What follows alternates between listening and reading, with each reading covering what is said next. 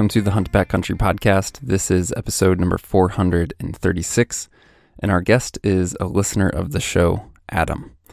He reached out to me about going to Nepal for a blue sheep hunt, which I honestly don't know much about at all. Was super intrigued. All I really know about hunting blue sheep in Nepal is that they're very big mountains. It requires obviously a lot of travel and logistics, and it takes an entire team to do a hunt like that. And so while it's not our normal hunt, it's not, you know, a backcountry elk hunt or deer, bear, sheep, goat, etc. Yeah, I was stoked to have this conversation with Adam and was not disappointed. It is such a unique, cool adventure. It was fun to hear about the place, the culture, the people, and more. So I know that you will enjoy this as well. Before we dive into this conversation, I wanted to let you guys know that Adam also, after the podcast, wrote some details of the story and shared a lot of photos over on the forum Rokslide. And I'll leave a link in the show description so that if you listen to this story and you want to see more about the country and the people that he talks about in this conversation, it's a great way to go see some photos from the adventure. Finally, and we say this all the time, but truly consider taking a moment to pause right now and consider leaving a rating or review if you enjoy the show. It would help us tremendously. Thank you for doing that. Let's dive into this conversation with Adam.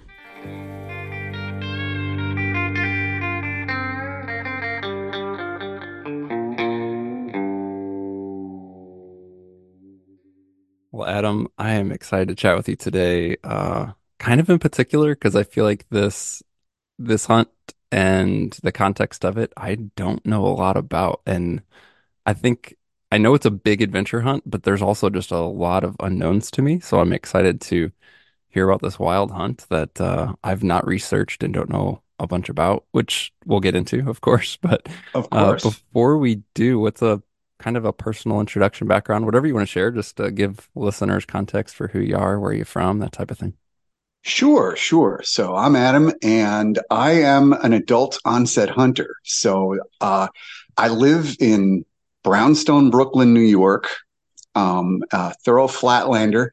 Uh, and I'm lucky enough to have a place up in the Adirondack Mountains of uh, of New York that uh, that really got me started in hunting. I, I got started in hunting probably I'd say 20 years ago when I'd be sitting out on a pond trying to catch fish in mid October and just realizing what a colossal waste of time that was. so it just was not happening.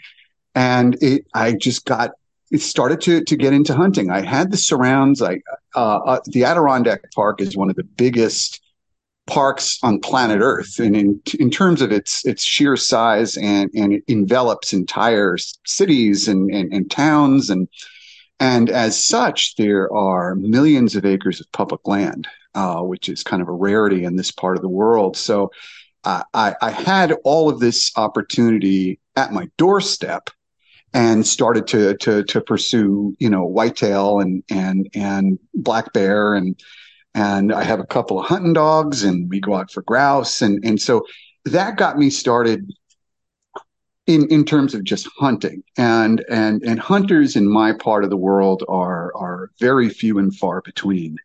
So it was really kind of by my own initiative uh, just just to learn and and and and develop friendships and uh, you know basically start from zero um, way back when you know paying my dues sitting in in tree stands for hours on end with with with with no result and and, and you know so it's it's been kind of that um, genesis of of an unlikely pursuit in an unlikely space that uh, that that got me started in the whole thing. So yeah, that's kind of my background uh, in terms of hunting, and you know, um, it's kind of culminated, if you will, in this adventure hunt that is a very rare thing in its own right in a very far away place and um and, and, and it's been it's been an interesting journey over over the years um you know to to the point where here I am speaking with you about a Nepalese blue sheep hunt a little bit different than uh some whitetail and black bear hunting in the Northeast. Yeah. Sure. yes, it is. Yes, have it you, is. have you done anything in between? And by that I mean, have you done like any mountain hunts in the lower 48 or Yes. Canada or Alaska? What does that look like? Yeah. So, you know, kind of again, it's kind of like you're building a resume of sorts, you know, to prepare you for for the the next thing, right? So, uh, one of my first uh, out of state hunts was a uh, spot and stalk black bear hunt in British Columbia, which was was fabulous. And then from there, um, did a uh, a new Newfoundland moose hunt. You know, that was a drivable hunt up to to Newfoundland. That was fabulous. And then um, a Maine black bear hunt over hounds, and then um, a really strange and wonderful hunt on Majorca, you know, for Balearian boc. That was just a crazy, weird hunt in 100 degree heat in the middle of summer. Um, and then, you know, ending up in Alaska, in Southeast Alaska, doing a, uh, a mountain goat hunt, which was was just fabulous. And that that kind of gave me that was the primer and gave me the taste for mountain hunting in terms of its it, its intersection of fitness, marksmanship, woodsmanship, you know, mountaineering. It really is just a, a real multidisciplinary uh, uh, way to, to to hunt and pursuit in its own right. So that that really kind of lit the fire, if you will. Like, wow, this is this is great because it, it is combining all these different disciplines uh, in a way that you know tree stand sitting doesn't do. I mean, and that's a different, that's a whole different set of skills, right? You're, you're, you're, you're, you're, strategizing and figuring out deer movement and timings and wind. So that, that has its own thing, but this is just another, another example of, of, of, of a, a need to, to really dive in on a, on a very deep level, uh, in pursuit of an animal. And I'm just smiling hearing that because I relate to so much of what you said. And that's one of the things that for me, mountain hunting is so like all encompassing, uh, as you talked about, just the the physical aspect of it, the marksmanship, the difficulty, the challenge, the adventure, the unknown. Like there's just it's so many things wrapped into one that I haven't found anything like it. And you ignore one of those aspects at your peril. Yeah, yeah, absolutely. And you were reminded if you didn't quite pay, you know, or or put enough work in one aspect, it's going to show up. You, there's no, you can't hide. Mm-hmm. Yeah. Right. I'm sorry. Go ahead. No, I was I was gonna ask as an aside, what part of Southeast Alaska roughly was that mountain goat hunt? Um, so this was in, I want to say, unit. It was in in Misty Fjords National Monument. Oh, okay. Um, yeah. out of Ketchikan. Yeah. So I hooked up with uh, with uh, Primo Expeditions at at Turibo, mm-hmm. uh, Turabo, and had just a fabulous. It was a fabulous experience. Just really, just a, a great outfit with big, big billies. Mm-hmm. Um, yeah, yeah, it was just a, a fabulous hunt, and it really kind of gave me that that primer. And and and in in reference to what we were, are going to talk about, you know, both mountain hunts, but in terms of the preparation, couldn't be more different um, in terms of, of how to prepare for a mountain hunt. These two, these are these two hunts are like almost 180 degrees in, in different, but still mountain hunting in, in terms of what's required, you know, for, for the job, so to speak. I'm excited to come back to that because I I'm sure some guys hearing that are like, well, what do you mean? Because it they're both mountain hunts. They're both like be in shape and be ready to hike, etc. But let's let's come back to that. Let's put a pin in that. Yeah.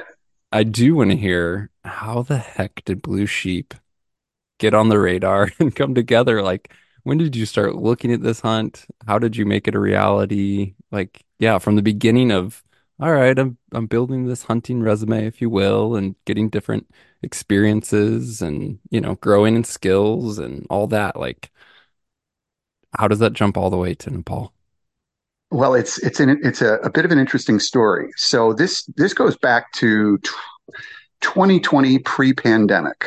Um, um, I was looking forward to turning 60 in 2023, and as an aspect of turning 60, I wanted to do what I would consider, you know, kind of the, the ultimate hunt. And but but the ultimate hunt then And my arrangements were for, and my intention was to be in Alaska on a Dall sheep hunt. Now, 20, you know, 2020, everything was rosy. Then we hit the pandemic. Okay, fair enough. You know, uh, my my hunt schedule for 2023, things have to work themselves out. And and of course they do. But all the while, while I'm I'm doing some light preparation. I, I, keep myself in decent shape throughout the year, you know, but but mentally and you know all the the real enjoyment of, of mountain hunting is it's all in the prep. So you know all the obsessive details, you you you the research, the, the load development, the, you know all the things you you do to prepare. That's that's one of the greatest joys of of of any kind of hunting, really. But so, but but but contemporaneously to that, I keep reading very dire stories and reports of diminishing Dall sheep populations. And it's it's a growing concern. You know, each year uh, uh, we're looking at, at, harvest statistics dropping, and everybody, including the biologists, like what is what is happening to these mature Dall sheep?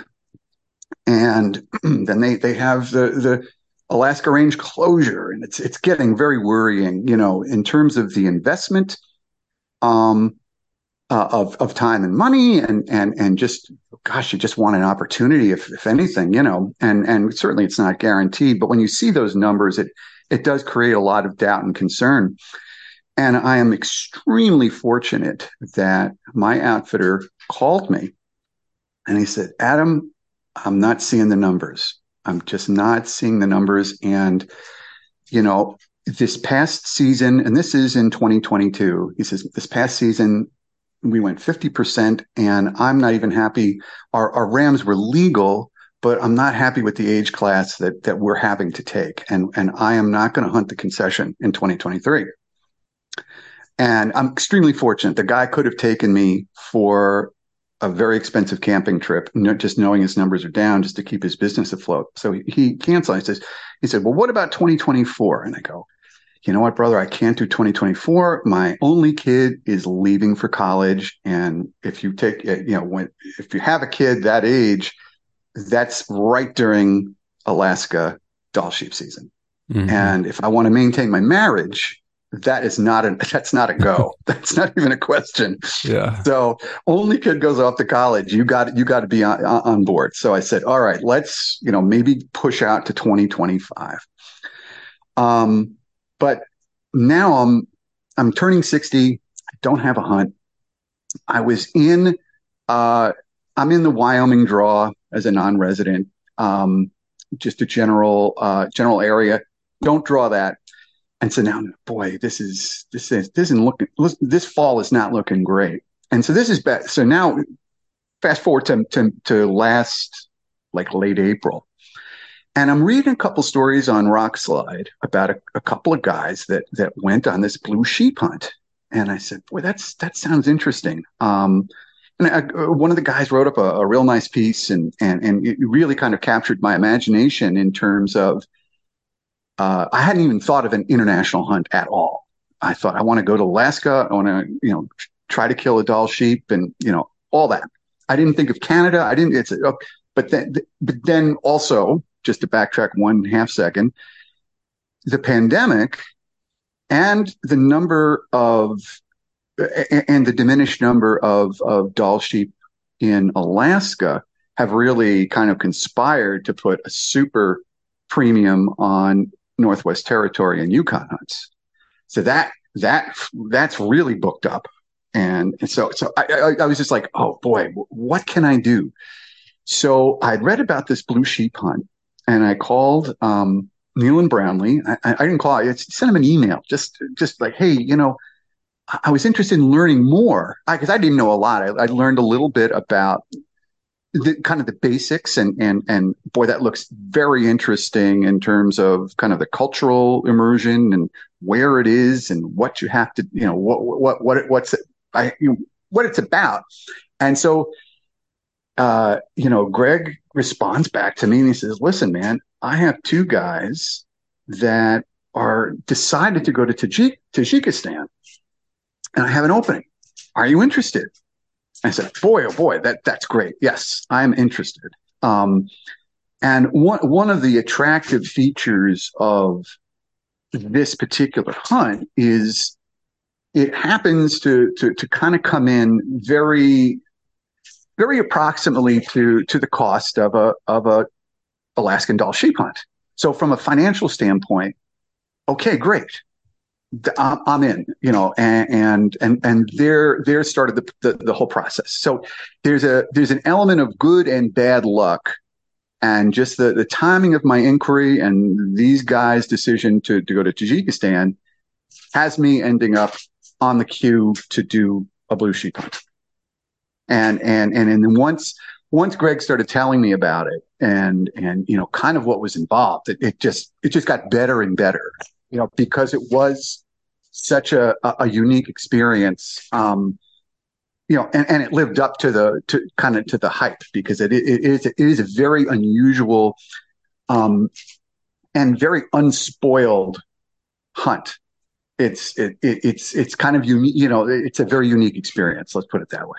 Yeah. So that that's kind of how I got to. Okay, I'm going to go to you know to to Nepal and and do this blue sheep hunt. So when you say it was financially similar to the Alaska Dall sheep hunt, is that kind of like all in, or is that just like kind of the base hunt, but then international travel and extra logistics and all that made it, you know, significantly more expensive, or is it roughly ballpark like somewhat even?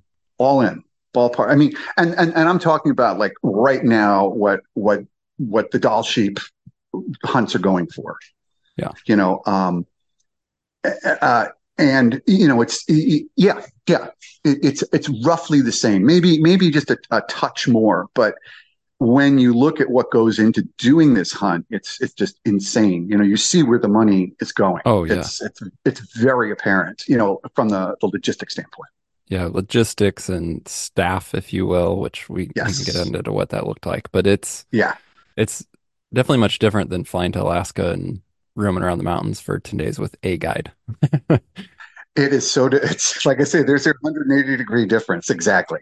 Yeah. So on the preparation, yes. Uh, obviously, we have hindsight. You have hindsight now of how yeah. different the preparation was. But in those months, because I mean, it's pretty, pretty short time frame. You find out it the year of that you're doing this hunt, and now you are learning about it and preparing for it did you realize going into the hunt that you needed to prepare significantly different or was it only now after the fact that you're like oh man these are two radically different things no you know i here's the thing.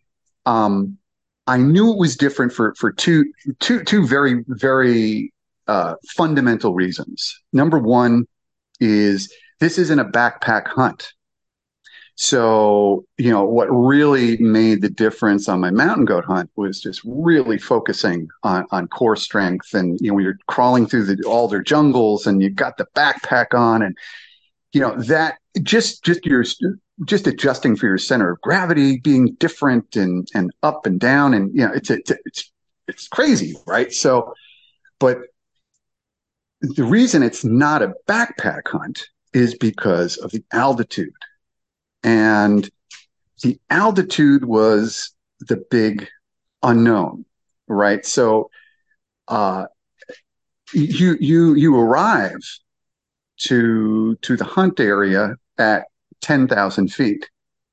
Then you you you you base camp one is at eleven five. Sheep camp is at thirteen five. Hunt area is between fifteen five and sixteen five uh, in altitude. So you're you've got enough just getting your carcass up the mountain. So the, the Sherpas and the porters do not allow flatlanders to carry anything, you know, except my bino harness.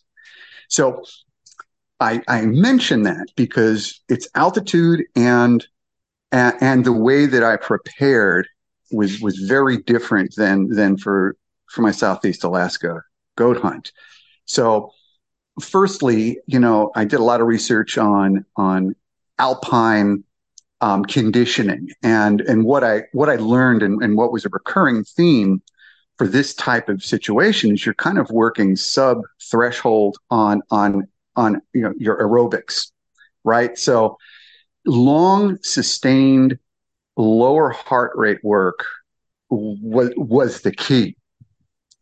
Then in terms of the altitude, that was the thing that really concerned me the most because as as a lot of your listeners know, you know, response to altitude is is independent of of, of conditioning. You know, they, they they don't go together much at all. You can be the best athlete on the planet, and you can still get struck down by altitude. So um, I I did this trip with an old mountain biking buddy of mine, and uh, he he's an endurance athlete. He, we used to call him Eric the Lung you know, and and his method of preparation. He he's he's just a he he does he's uh uh he, he's done three three or four times. He's done the the race to the top of the Empire State Building. You know, so this guy's like a great companion to have along. I'm not worried about his conditioning, but I know that that's not my way of doing it. So, but but in in our research to prepare, we found this company that um, it's called Hypoxico, and what they do is it's it's a a tent that you basically envelops your bed, and and what it allows you to do is to simulate sleeping at altitude because that's one of the big big things with altitude if you're not prepared is that your sleep is crap and you'll never recover you know when you need to because you're just not able to to sleep. So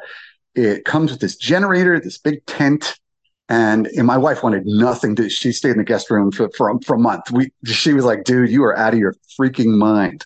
Yeah. But you can rent these units. And, and so I was able to, to basically ascend like a thousand feet a night. And just depending on your, your tolerance. And so what I ended up doing, I, I rented this thing for a month right before I, I departed for the hunt. So I was able to to just dial up slowly up to 13,000 feet simulated. And kind of give you an example, um, you know, uh, at, at, at sea level, oxygen is basically 21% of room air.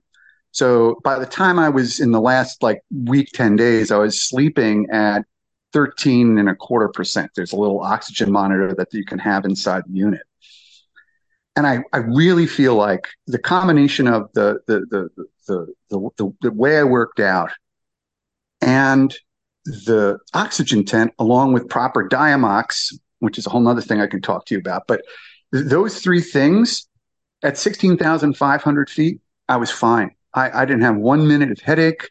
I was able to to to to keep up and and do what I needed to do on the mountain. And it, it was I, I, slept well. I, I ate like the way I was supposed to.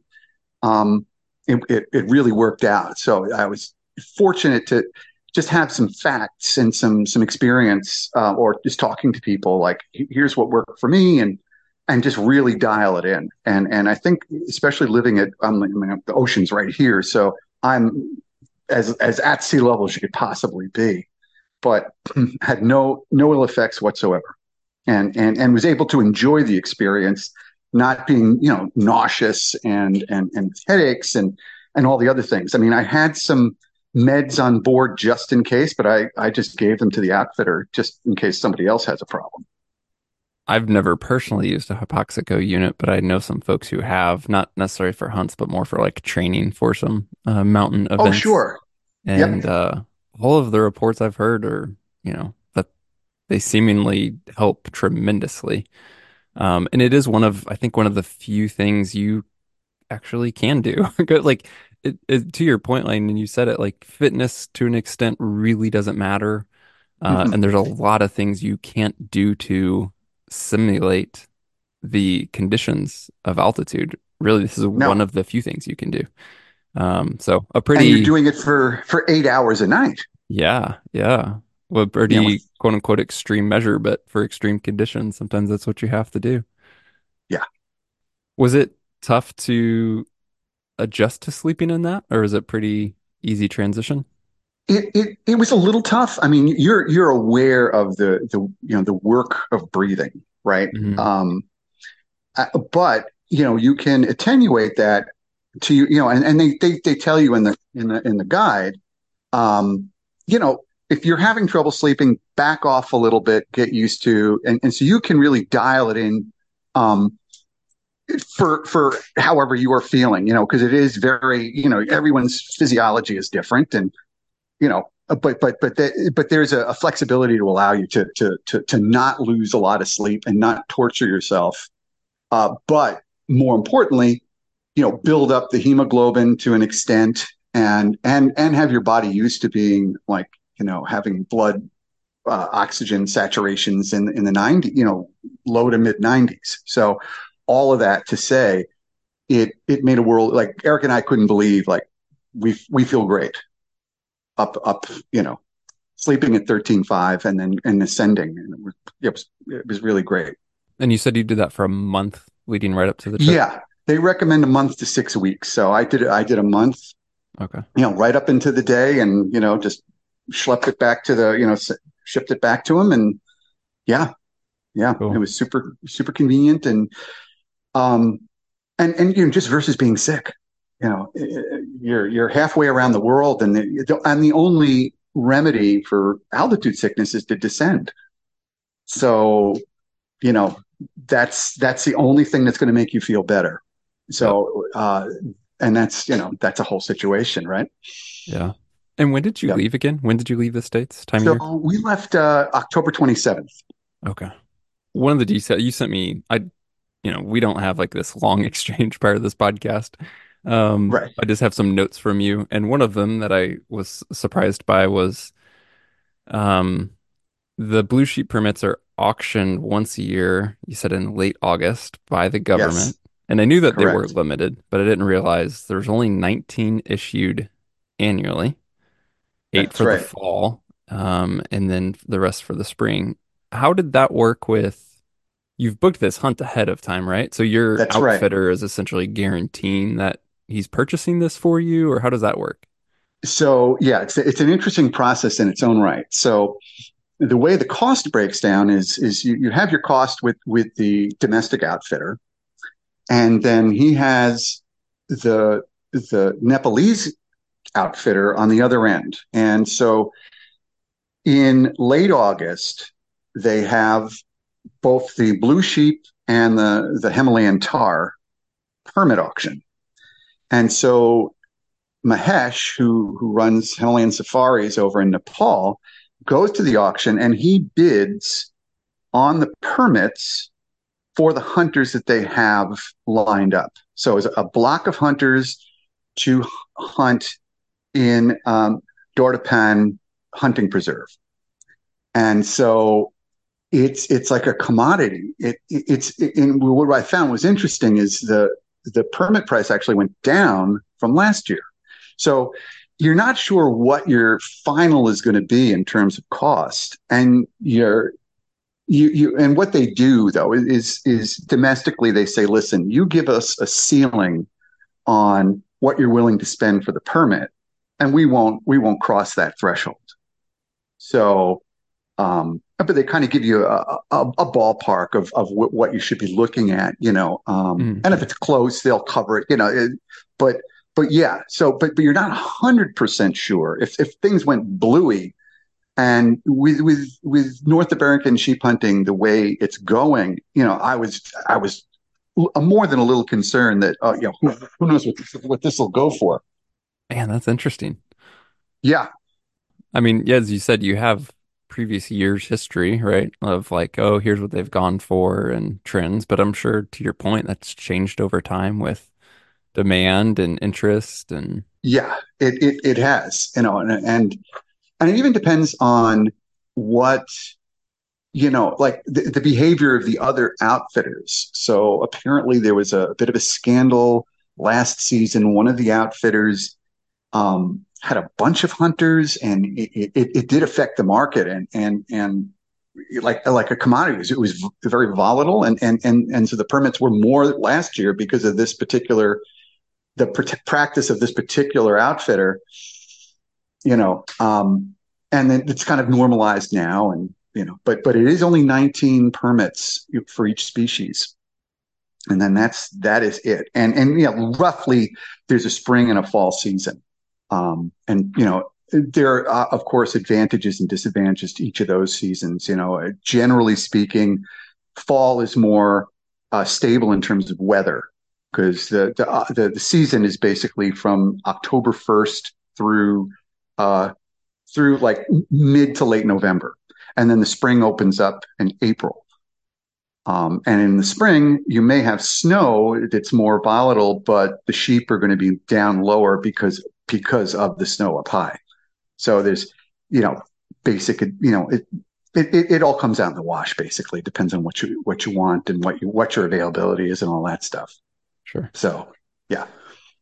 What type of time commitment is this? Like in advance? I mean, you're roughly looking at two weeks, three weeks, more? It's closer. Know. It it can be closer to three weeks. Okay. Um, you know, uh, and that's that's at the that's at the max, right? And and my commitment ended up being two weeks, uh, just related to when when I killed my ram, and and just the logistics because just so from from you know U.S. leaving your leaving the airport to to getting to the hunt area is six days alone, right there.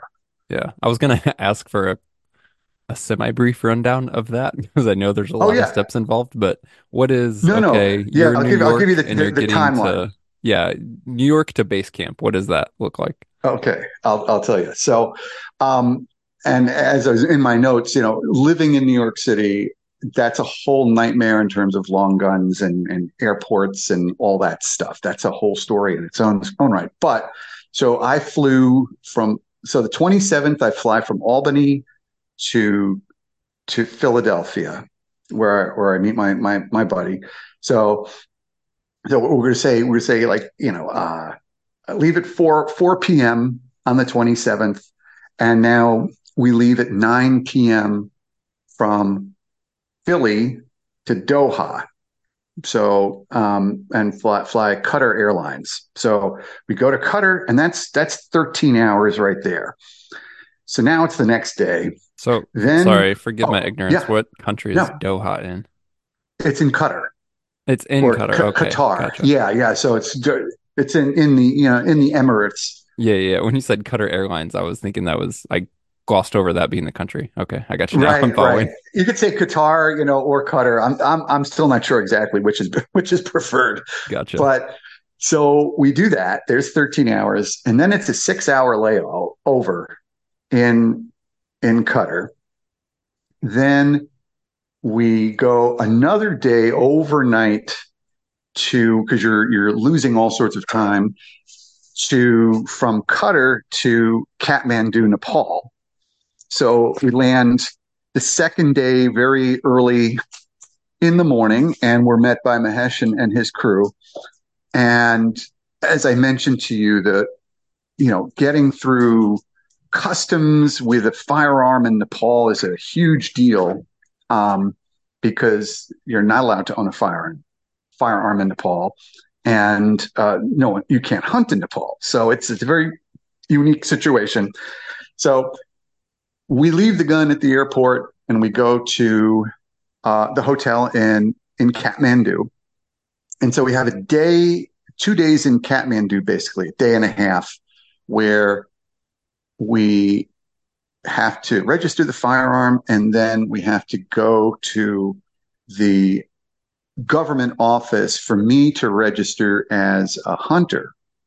And so there's a fingerprint situation and there's a picture of me and, you know, you look back, there's Craig Boddington and, and uh, Dale Shockey and all these other guys that have done this hunt over the years. You know, they have a book with all everybody in there. So you go and do that. So after that whole experience, so that that's a that's a day, a day and a half. Then comes the helicopter. So there's a helicopter that takes you from Kathmandu to the landing zone. And so now it's midway through the like the third or fourth day. You, you land, and then now you're in the hands of Mahesh and, and his Sherpas and porters. And then they're going to take three days to get you to sheep camp. And that's partially just to, to, to, suss you out as a, as a client Like, okay, everyone says they're in shape for these things or they they prepared, and you know how that goes. Yeah. So what they do the day one is just a, an hour and a half hike. So we, we hike off the ridge down into a valley, have lunch, then climb to like we land at 10,000, then we climb to 11,500. And so that's base camp one. And so they have the whole camp set up and you spend the night there. Then day two, once you're, you're, you're, you know, now that we're on the hunt, so to speak, day two is just a conditioning hike. So we're going to climb from 11.5 to like 12,750. And that's just a day hike. So that's a three, three and a half, four hour hike.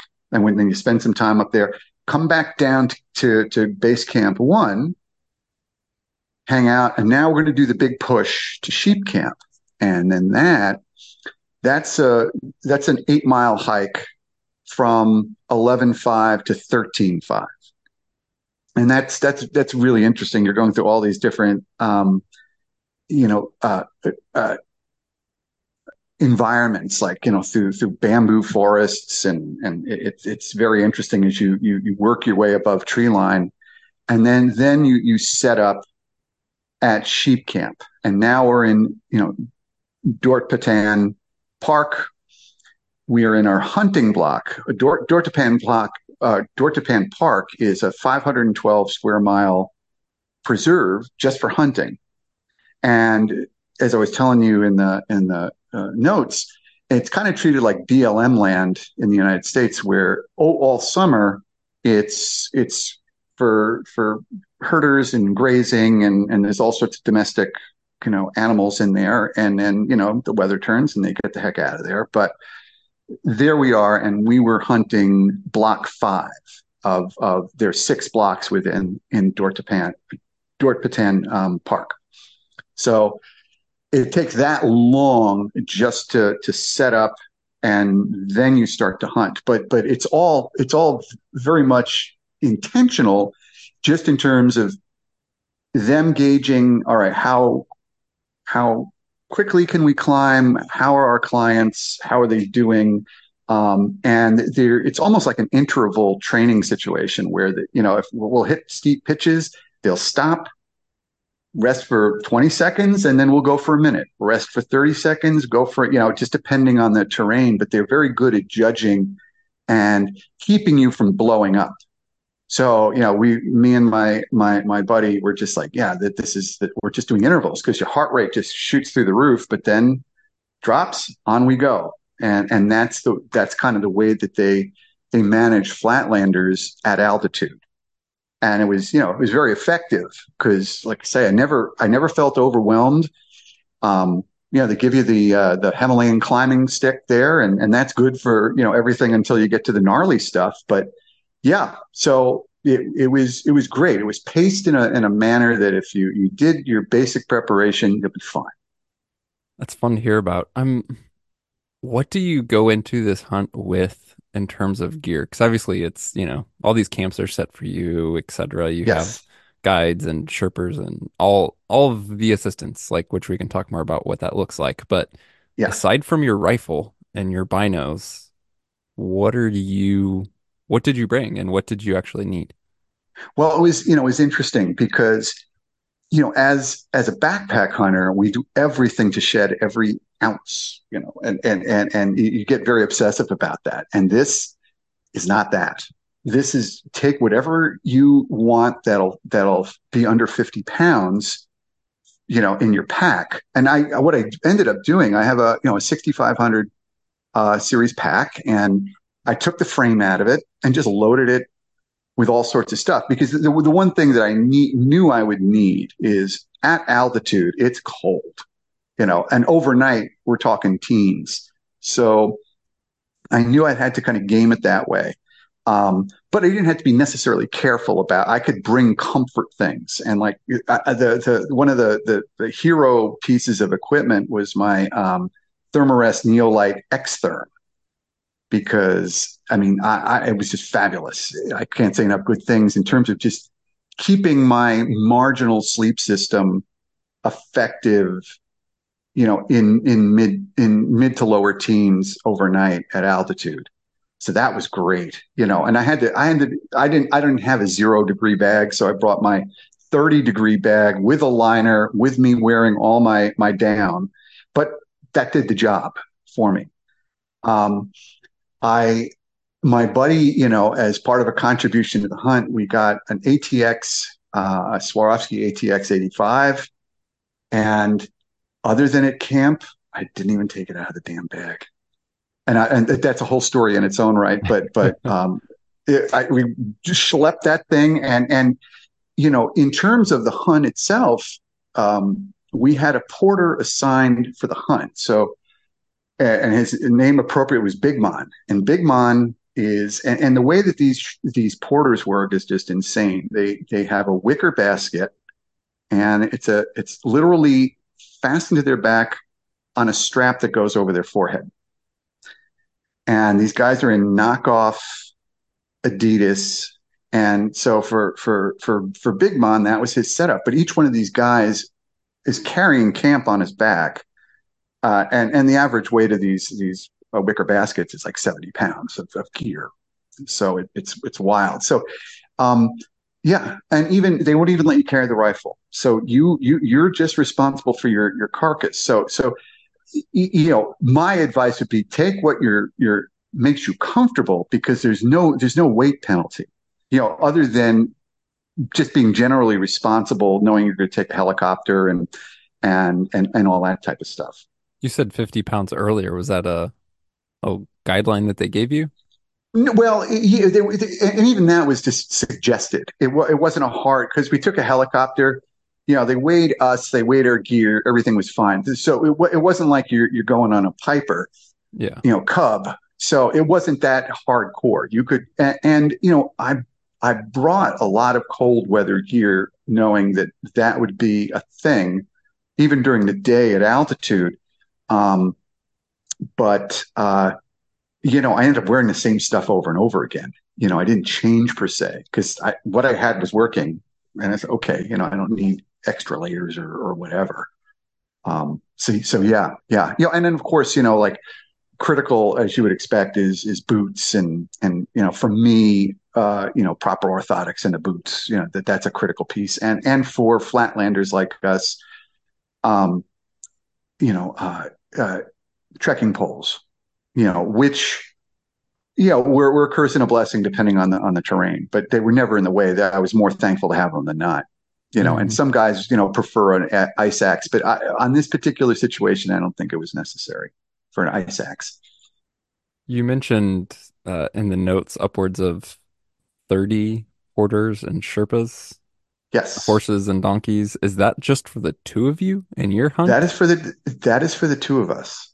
It's crazy, right? so there are 30 people in this party, and you've got, and all the porters, it, just to get to this country is, is crazy. The, uh, Mahesh was telling us, uh, he, the, the outfitter, that these guys, he'll, he'll go, he'll hire them. And these porters are, some of them are fifth and sixth generation porters. That's what, that is the family business. That's what they do. And it takes them two days by bus from Kathmandu. And then where the road ends, it's another four day hike to to that base camp one. And that's and they they live there the whole season. So but they pick up the whole camp. But so you have it's not it, it, it's probably about I'd say 15, 17 porters and six donkeys and horses that carry this entire camp, the whole eight miles to to to the base camp. So when you talked about moving from base camp one to sheep camp in my head, I was thinking those were preset camps. You're moving between them, but you and the whole crew, well, obviously not you really, but the whole crew is picking up all the equipment. Yes. They're picking up the camp of base camp one and you are caravanning up to sheep camp. Correct. It's all this. Yeah. And then they do the same thing back in reverse. They break camp, you know, they get up early, they break camp, and they they go back to base, and then they'll stay there for a minute. You know, because I was the last hunt of the uh, season.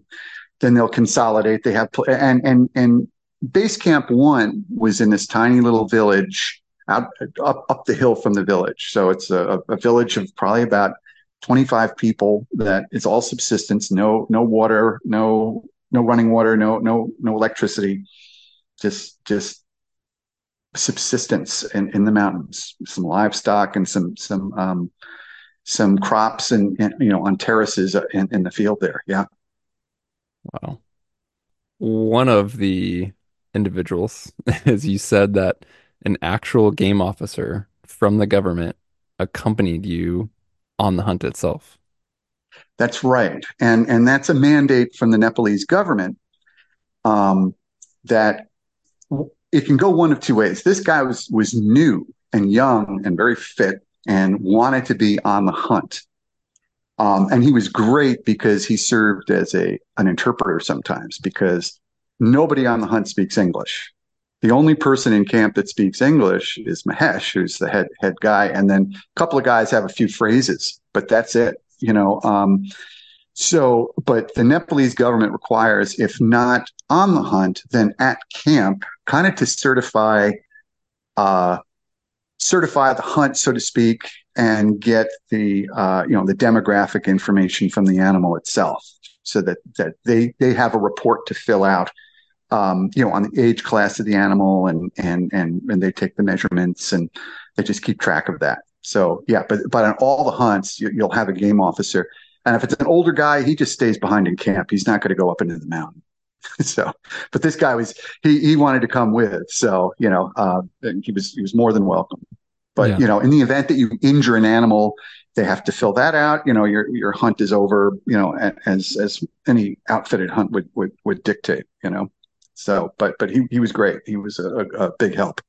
So speaking of you know the animal and age class and etc., I'm completely ignorant to what are what are the regulations? How difficult is this? Like in terms of by difficult, I don't mean conditions, but is it tough to find a legal, you know, sheep, or is it relatively easy to find one legal? But then there's like levels of trophy quality. Like, what does that even look like? I have no idea. Yeah, so it, it is interesting. Um, uh, there is there in answer to your first question, there there isn't a minimum legal size right? So, um, our our our outfitter uh, Mahesh was complaining that you know th- there's certain people that are willing to take four and five year old animals, um, and that would be looked upon as it would be in North America, right? They're, they're, just immature animals with lots of life left in them. That's not what you're after. But but but there, there's no prohibition against it. Um, so the you know, kind of the standard of of Mahesh's outfit and and any decent outfitter is is that you know eight to twelve or above year old animal, um, just like it would be in North America. Now, this is where where it got a little interesting in that you know the the horn configuration of a blue sheep isn't curled like a, a North American, you know, Dall or a bighorn. So they the horns basically come out in an arc straight out of the head, you know. Um, so it looks like a, a, a mustache, if you will, and then the horns in the mature animals start to to come back. So it's like an M on top of their heads, if you could imagine that. And so you know, as a North American person that's never seen a live blue sheep, you know, you're really reliant on the the guides to to determine okay, what's the special animal in a group of, you know, relatively same looking animals at, you know, out out in the field. So, so, so, and you know, they they t- they take, especially given the fact that these guys can't hunt, they take a lot of pride in finding that biggest animal, and that's the ethos of of the outfitter and everybody in that camp. So, that's the objective. So, in my particular case, I ended up um, killing a ten year old ram. Great example, uh, you know, of a mature animal super happy with it. Um, you know, and that was my own personal, and, and we saw a lot of, you know, immature, immature rams and ones that are just weren't quite up to snuff. You know, there, there, there are, because there are only 19 taken, you know, there, there, there are relatively, you know, um, there's good opportunity. Let me put it that way. Mm-hmm. But, but, but, but, but defining like the, the, the ram that I ended up killing was in a group of, of three. There, it was a bachelor group and the other two were close and it would have, I would not have been able to discern what, what the best quality of animal would be in, in animals were probably about a year, year and a half apart. So they said, no, no, that's the one we want you to kill. Okay. And I said, okay, yeah, yeah. so it's a little, a little tougher. They're just, you, you know, and, but th- th- these things can live 12 years, you know, 13 years, you know, those are extremely rare. But, but yeah, if you, if you look hard enough, I guess, you know, um, that's, po- that's totally possible. Yeah. Um, you know, uh, but, but, but you, you are a little bit reliant on the guy to, to, just to define that that little extra bit of difference. I mean, same in same in North American hunting when when you've got an animal that's close and you're trying to mm-hmm. count rings and and here it's more you don't have to do that. It's I mean it's very apparent once you see the animal up close, but you're not you're not you're you're looking more at size than try thankfully than trying to count rings in this case. Diving into the hunt, I guess a, a bit of the hunt story. You mentioned sheep camps at 13 5 ish and you're hunting up up near 1600 so and that's something you're you're gaining and descending like each day then? Yes. So that's that that's the there's no spike camping right? So you you you know and it's the old adage you know uh climb high sleep low you know relative to the terrain. So the hunt begins at four in the morning you know, and and the the Sherpa comes, wakes you up, and you have a breakfast, but then you put you strap the headlamp on, and up you go. So right out of the box, there's a there's a there's a two, about I'd say almost two thousand foot ascent to get up to to the hunt area per se, and then that and and and as as I was mentioning, you're not sitting and glassing; you are moving the entire day. They are just they they just use their binoculars. You're using your binoculars, and you're just looking in every drainage and every bowl, and looking for that animal. So it's it, it's more of a run and gun kind of thing. And then okay, we see animals.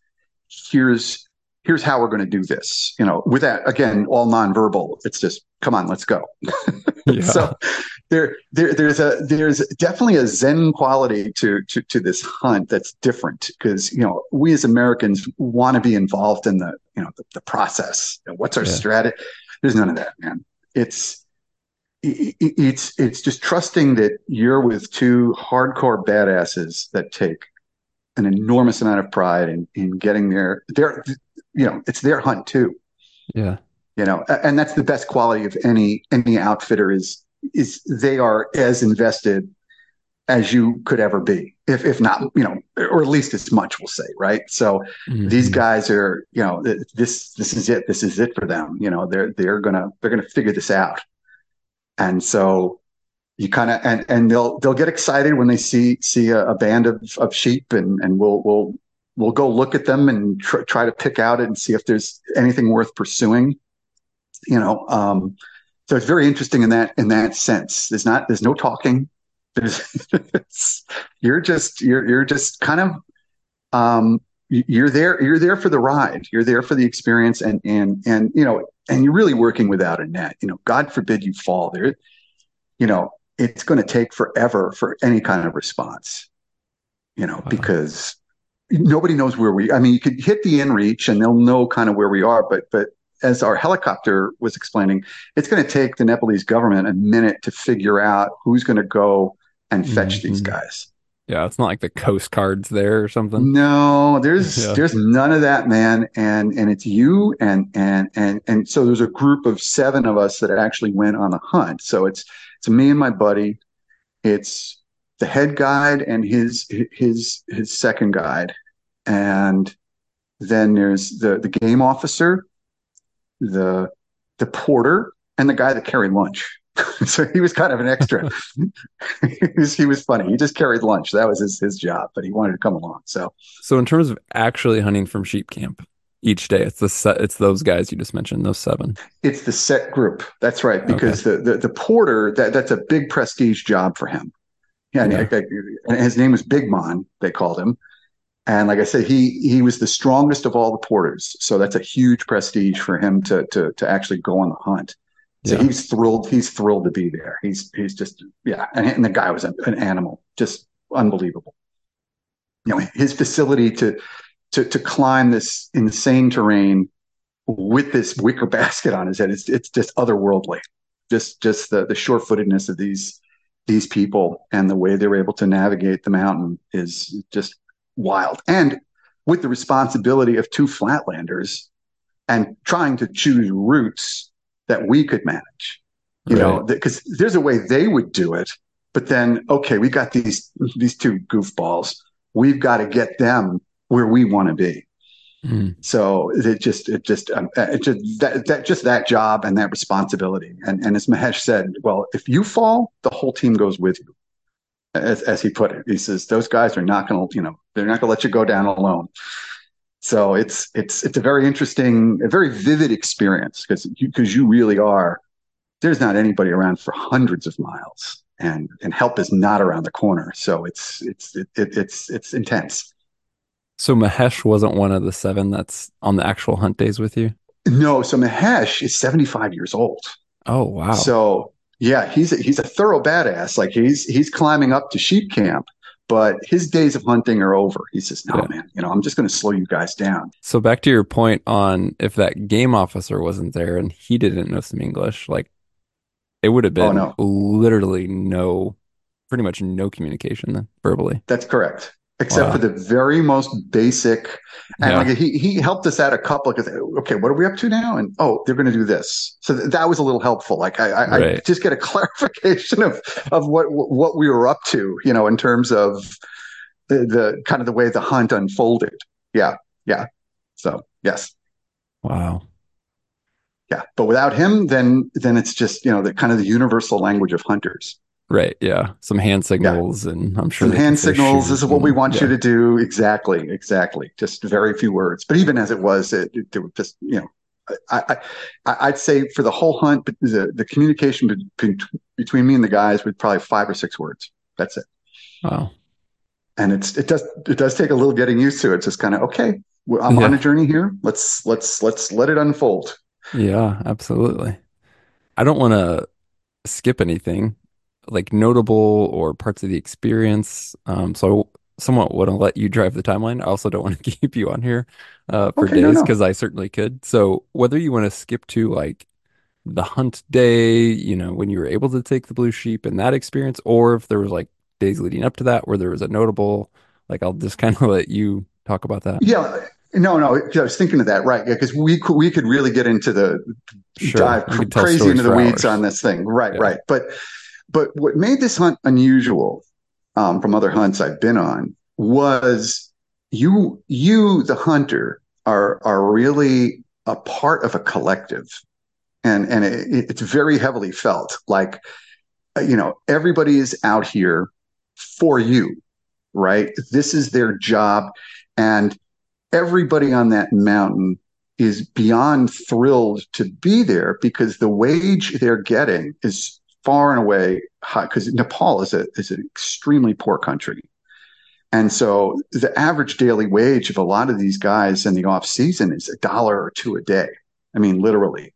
They're they're they're farmers, they they they they have other lives. And so to give you an example, uh, my guide, um, Zhang Ba, had been with Mahesh since he's 14 years old. And he's 54 now. He's been with him for 40 years and worked his way up the ranks from from um, a porter to the camp cook to, to assistant guide to guide. So Mahesh has this core group of guys that have been with him because he Mahesh started back in 1975. He's the oldest remaining uh, blue sheep outfitter in Nepal. So th- th- all that to say is like these guys are super invested in an outcome. They take a great deal of pride in you know, good sheep being killed, and and and it, it's it's never like overt that you feel it, but it's an interesting bit of of pressure, you know, um, or just an awareness, like like oh boy, I can't let this crude. Everyone is working so hard to get you where you need to be and give you the opportunity, and you owe it to them to come through. And the the the, the, the oddest bit of of of pressure, if you will, came when I, I, we were in camp before the hunt started, and I see, and I'd heard, oh, you know, they, they actually bring live chickens, you know, to to to to eat. And I said, oh, is is that chicken for dinner? And and Mahesh says, no, man, that that is the sacrifice for your hunt. And I went, oh wow, okay. So it, mm-hmm. it was an odd bit of of, but but but culturally, the Sherpas they they they they do a sacrifice for for the hunt. So that was an odd bit of of unexpected. Press. Oh, I got to come through for the chicken. The poor guy's gonna, you know, get the axe. Yeah. So, so, so yeah. There's there's that from a cultural perspective, you know, and and, and from a kind of a, a, a collective effort to, on the hunt. So the other the other factor is because I am a northeast hunter.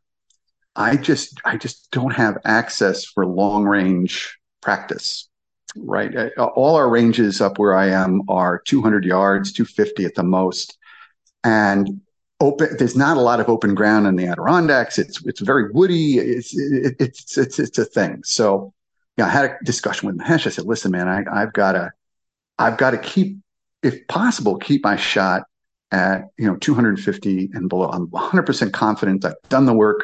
But beyond that, I'm I'm I'm not I'm not comfortable. And that, of course, that puts a you know it, it's it's a double edged sword for an outfitter. You know, um, I think most outfitters rather hear that message than oh, don't worry, man, I, I'm, I'm good to 500. Yeah, I you know, with you. Right, that that dismissive long range prowess. You know, who knows mm-hmm. what that's going to be. So he said, okay, you know, the boy, he, he, refers to them as the, the boys will do their best to, to, to, to get you within that range. And of course, in mountain hunting, that generally equates to five times more work, which it turned out to be. You know, to get get your client, you know, get get that closer shot. Um, so um, you know, uh, as we were hunting, we we saw a shooter right from camp, and that's the only time I got my Swarovski out. Um, but but we weren't going to make a play. It's it's it's an evening, and and and a, a big big band of sheep came out to feed in the uh, toward the top of the mountain where you know we we were going to be climbing the next day, and you know um, we had an initial opportunity um, as we climbed, and but the animals were I think 368 yards, uh, and there was a shooter in there, and you know uh, again, without without saying anything, these guys said, "No, no, no, we will we'll climb around," and and uh, we got that down to like 250 yards or so, and wind shifted, and goodbye animals, and okay, fair enough. And we spent another couple of you know a couple of days looking at immature animals, um, nothing that really met the met the criterion, and then. Um, on the day that I actually ended up uh, being successful, we, we we did our we did our morning climb, you know, and we get we get to the to about fifteen thousand feet at, at, right at daybreak, and it's kind of an area uh, that trekkers preferred, and there's a little lake up there. It's beautiful, and uh, the the guides spotted this bachelor group, these three animals, and they they really liked them, and so kind of the groove was they look and with their with their binoculars and then we we we'd hike for a while and then we'd set up on a on a ridge real quick.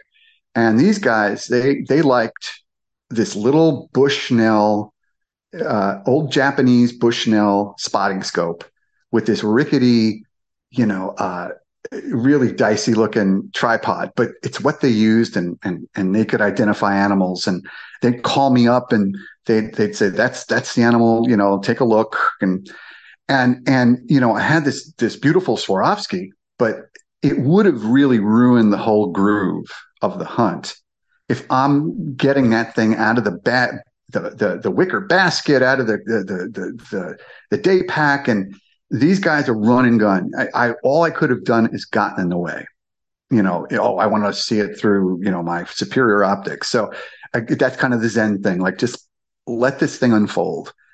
And, you know, what I didn't know is now we're going on a six hour stalk for those animals. I had no idea. So we're going, we're going, we're going. And we get into some really, really gnarly stuff where the, uh, the, the assistant guide gets out his, his kind of handmade, uh, iron ice axe and he cuts toe holds for us across this just, just, it's just an abyss, you know, beyond it. But full, you know, full uh, confidence, you know, guides us through. And we're climbing, we're climbing, we're climbing, we're, we're and and what had happened to make a little more dicey was a foot and a half of snow had fallen the night previous, so everything is covered in a blanket of snow, so you're not sure where your footfalls are. So you know, I'm behind the guide, and I'm just basically putting my foot where he put his foot to the best of my abilities because there's nothing to prevent me, you know. So it was it, it was very intense, um, all doable, but and, and these guys made sure it was.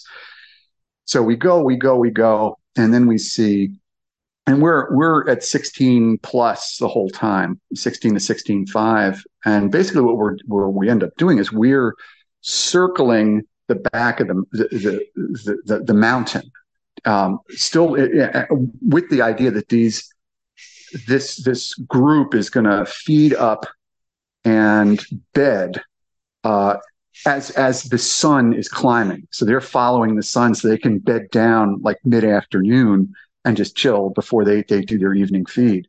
So we're going, we're going, we're going, and I'm still not sure what we're up to. I'm I'm not sure if I, I'm I'm not even sure we're after these animals. I have no idea.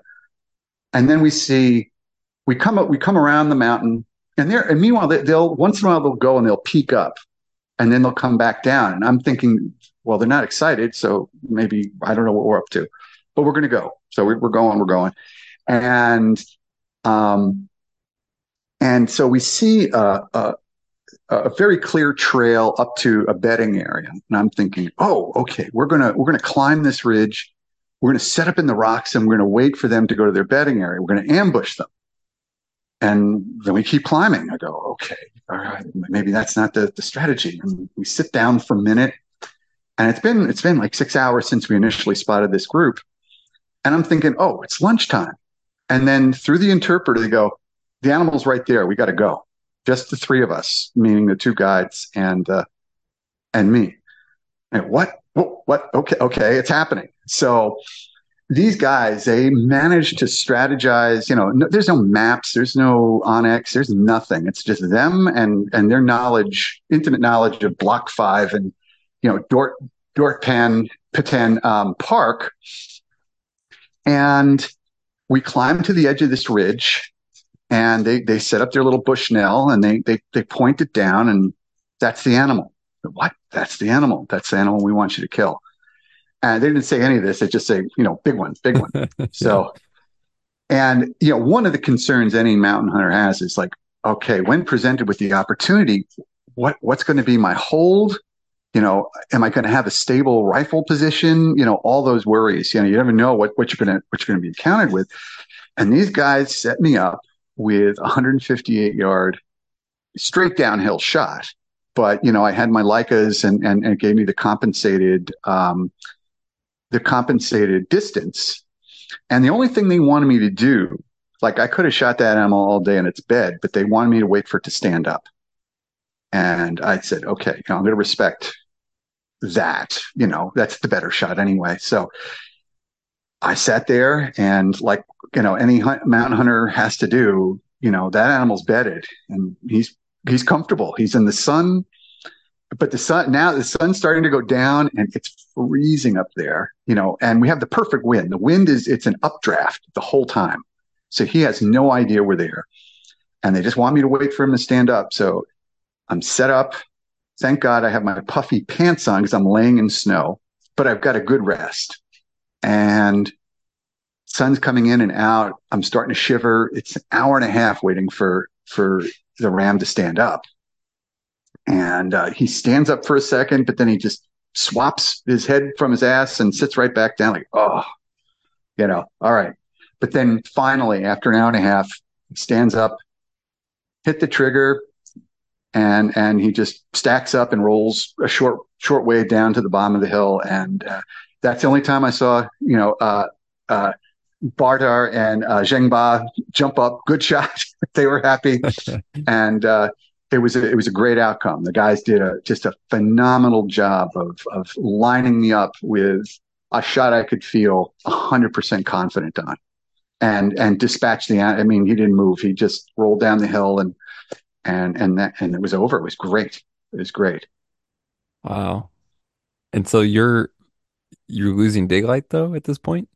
No, no, not yet. It, it, it's it's intermittently cloudy. We have some weather moving in, but oh, okay. I shot. Uh, yeah, it was like two p.m. when I shot the animal. Got it. So yeah, we were fine for that. But it, it just we, we had started at four in the morning, so it was it was a long yeah.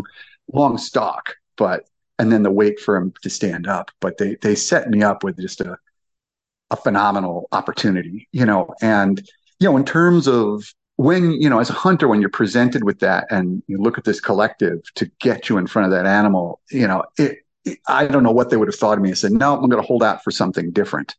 Because the animal ticked off all the boxes.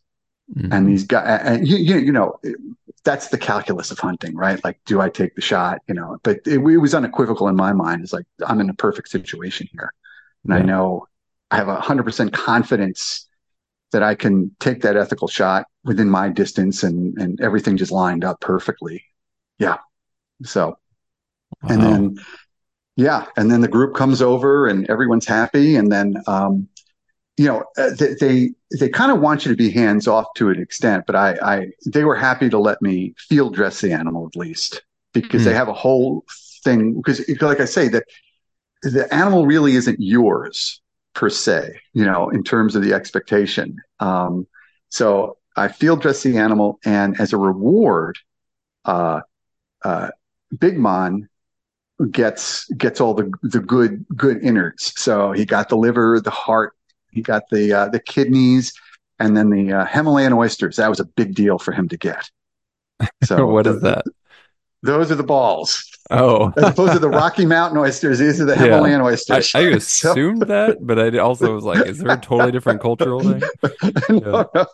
So yeah, he he he he got all the goodies. Yeah, you know, and and and so Big Mon puts that you know that entire field dressed sheep in his wicker basket and carries the thing down the mountain.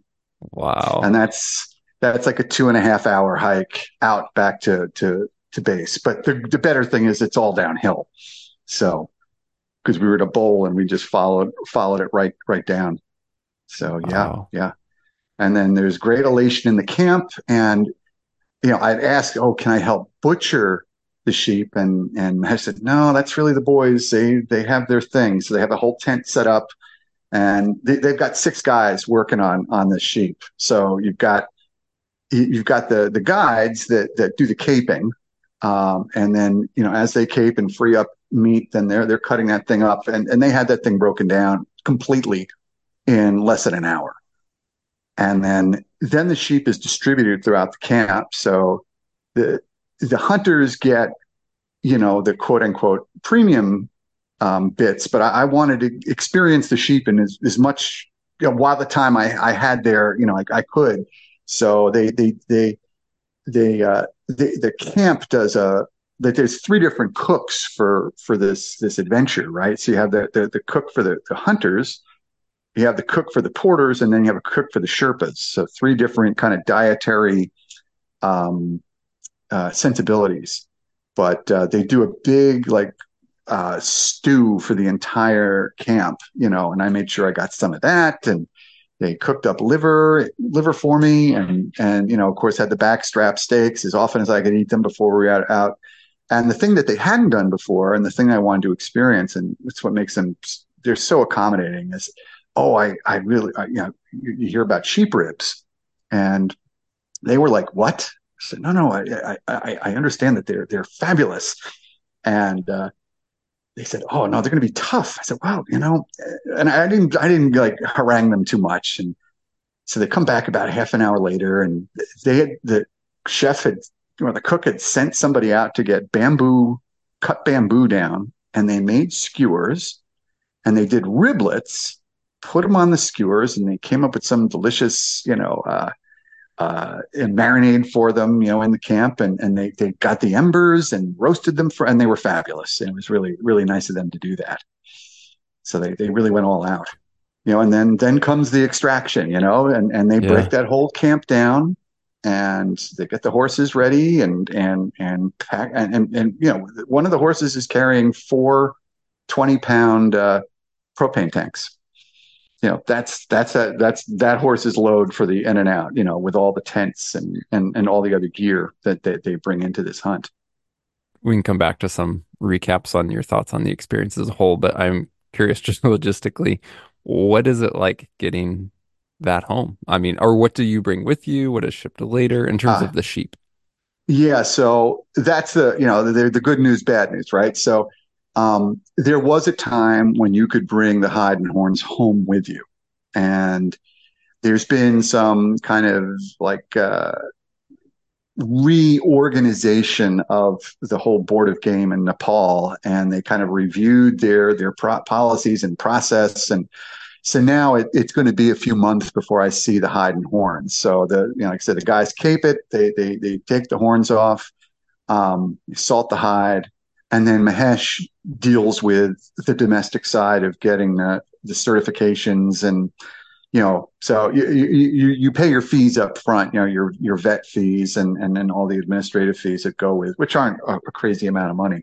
Um, and then then I'll wait. The, he, Mahesh was hoping to streamline it a little bit. It's but but it can be it can be a few months before before it's shipped to the United States. Yeah. So it'll it'll be a bit of a wait yeah. So, yeah, yep, yep.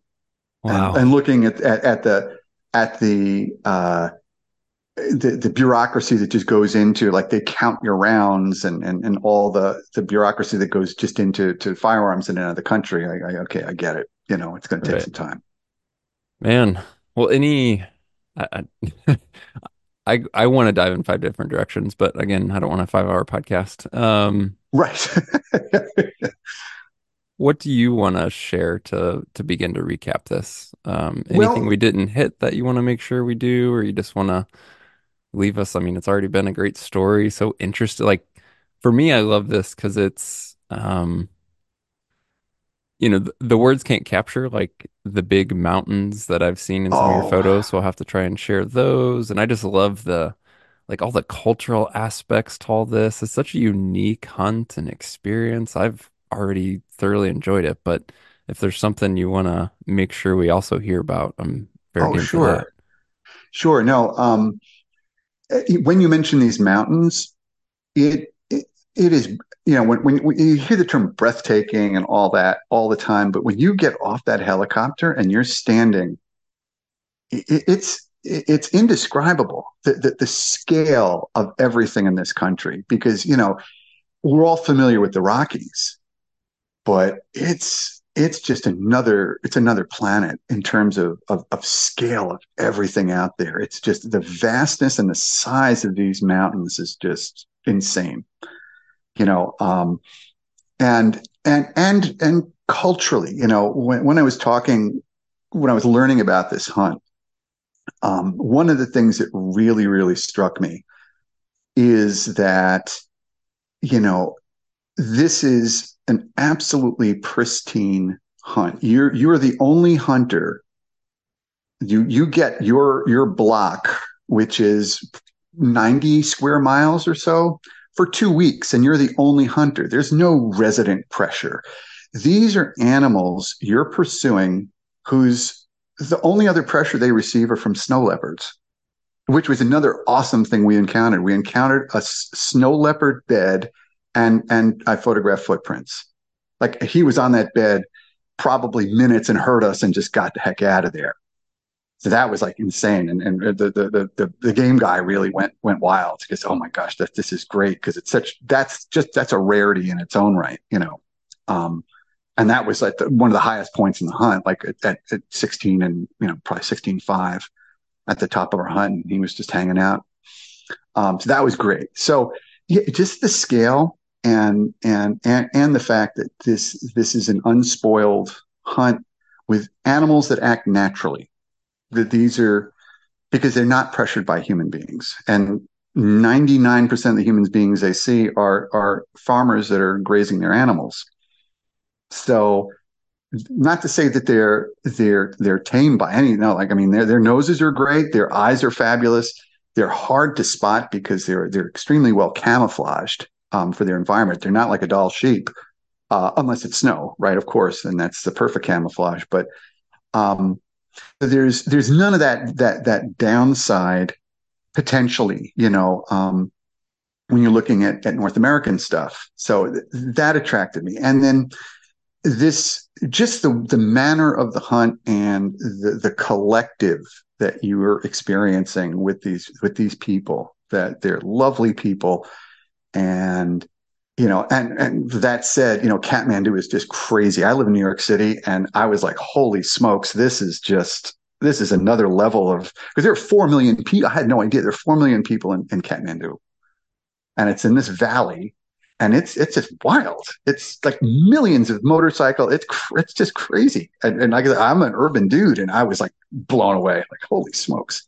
Yeah. Um, but but that said, you know, touring some of the, the Hindu temples and seeing the 24 hour cremations at at this World Heritage Site was wild. You know, just a, a very very different um, way of living and and and culture. Uh, uh, that's just beautiful in its in its simplicity and sincerity and and and I I, I couldn't have couldn't have asked for a better experience. I mean, it, it far exceeded. I, I, had high hopes, but it far exceeded everything. Just in terms of the commitment to the the hunt and the mission, and it's as far away on planet Earth as you could possibly get. You know, from one point to another. It's it's crazy how far away Nepal is, and and and just the sheer beauty you know, once you get out of Kathmandu, it's just it's it's it's just amazing. It's just an amazing adventure, and and the and, and the rarity for what it is.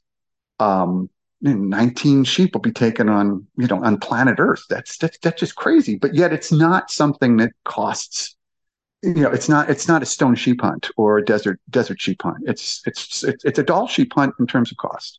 So it's it, I can't say enough good things you know, just in terms of of the immersion and and just how unusual it is, and to to to be a part of a whole another culture's hunting tradition and and and and coming through for the for the group, right? Because you know, in Nepal, protein is is is valued and rare for these people, and for them to to get a whole sheep to break down and share is a big deal. So that that's a good feeling too you know and and the one other thing that's that's very sweet is you know at the end of the hunt you mahesh has you say a few words to the and he translates to to the whole crew and you thank the crew and they come up and shake your hand individually and thank you for the tip and then the villagers come up and there's a there's a, a lovely ceremony where they give you marigolds and they thank you because part of the, the the the hunt cost goes to to helping sustain this this tiny village without running water and electricity. And even the helicopter ride, where you know, with available room, we're taking sick people from the village into Kathmandu and back because there's an opening in a helicopter. So it's not going to take them six days to get back and forth. So there are just a lot of these little elements that added up just make for an immensely gratifying um, experience. Well said thank you for reaching out and sharing it. Yeah, it's, uh, it's been fun for me to hear, but also I'm I'm just excited to share your experience and takeaways with uh, folks listening. So thank you. Yeah, well, it, it is a it's a rare and weird thing. I said I got to tell the story to somebody. So this has been just fabulous. Well, that's a wrap. What a cool adventure. Thank you, Adam, for sharing the story with us. And listeners, don't forget there's a link in the show description if you want to see more photos and more details about this story. You can go do that. As always, guys, if you have anything for us, feel free to send an email to podcast at exomountaingear.com. We'd love to hear any questions you want answered, guest suggestions you have, or topic ideas for future shows.